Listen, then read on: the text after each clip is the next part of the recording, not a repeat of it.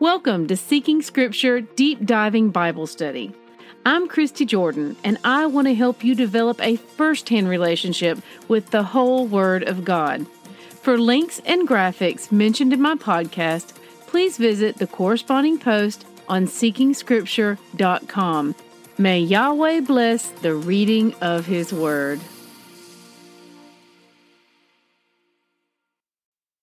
Good morning, siblings. Today's readings are Second Chronicles, chapters 9 through 12. Rabbit Trails. Today, we begin with a rehashing of the account we first read about in 1 Kings 10, where Sheba hears of Solomon's wisdom and comes to question him to see if all she heard was true. As I mentioned when we read this in Kings, there are many old rabbinic sources around the internet that claim to know what questions she asked him. This go around, I found a few more sources that I feel are possibilities. The questions seem to have merit for the situation and complexity they were reported to be. But keep in mind that there is no way to know for sure, so this is just an intrigue rabbit trail, and if you choose to follow it, make sure you come back around the bend again. Second Chronicles 9:10 It is thought that the wood Queen Sheba brought with her as a gift, referred to as algum wood, was likely juniper or sandalwood. Second Chronicles 9:13. Here we see a number that likely caught your attention. 666. The number we are told in Revelation is the mark of the beast. But we also see Solomon growing in wealth, and this specific number is mentioned in relation to that. Here is a little side note, an observance, if you will.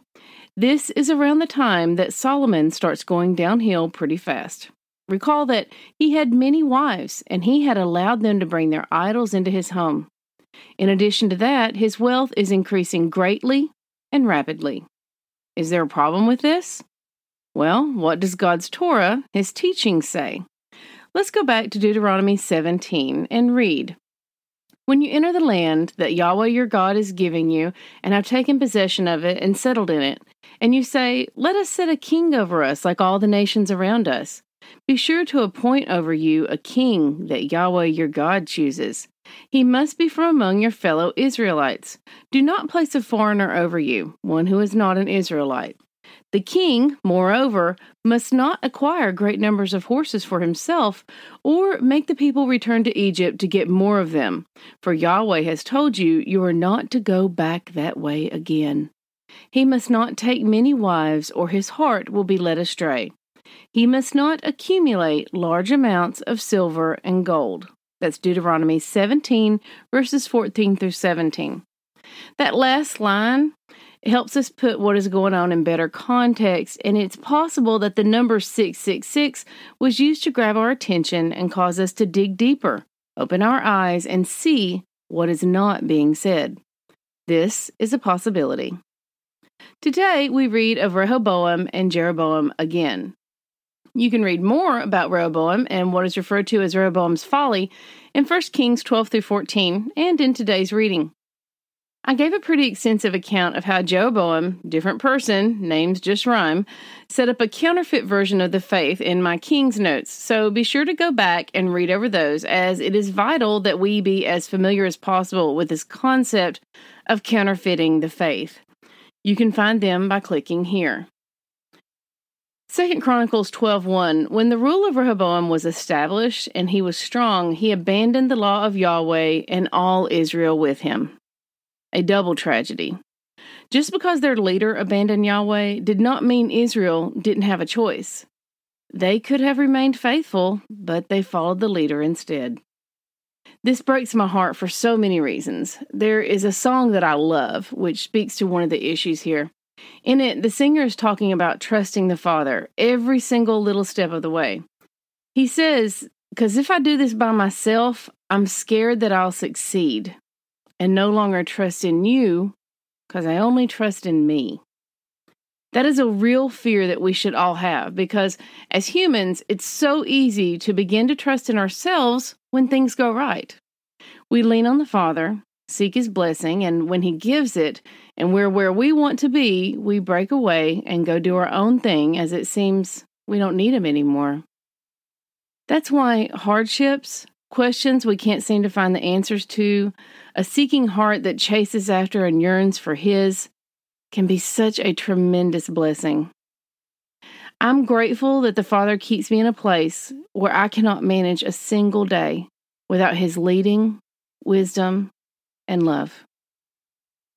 Second Chronicles 12:5 We have our hearts broken once more for this king and his people when Yahweh says, "You abandoned me, so I have abandoned you." My heart just dropped in the pit of my stomach. He's such a loving father. He grants us mercy when we willfully go against him and grace when we repent. He offers us his wisdom, his way, lays out a path for each of us, but in the end, we see that some just will not accept it. This passage reminds me of the words of our Messiah. How many times have I brought them up so far in my reading, but how timeless and applicable they are. Matthew 7 21 through 23. Not everyone who says to me, Lord, Lord, will enter the kingdom of heaven, but the one who does the will of my Father who is in heaven.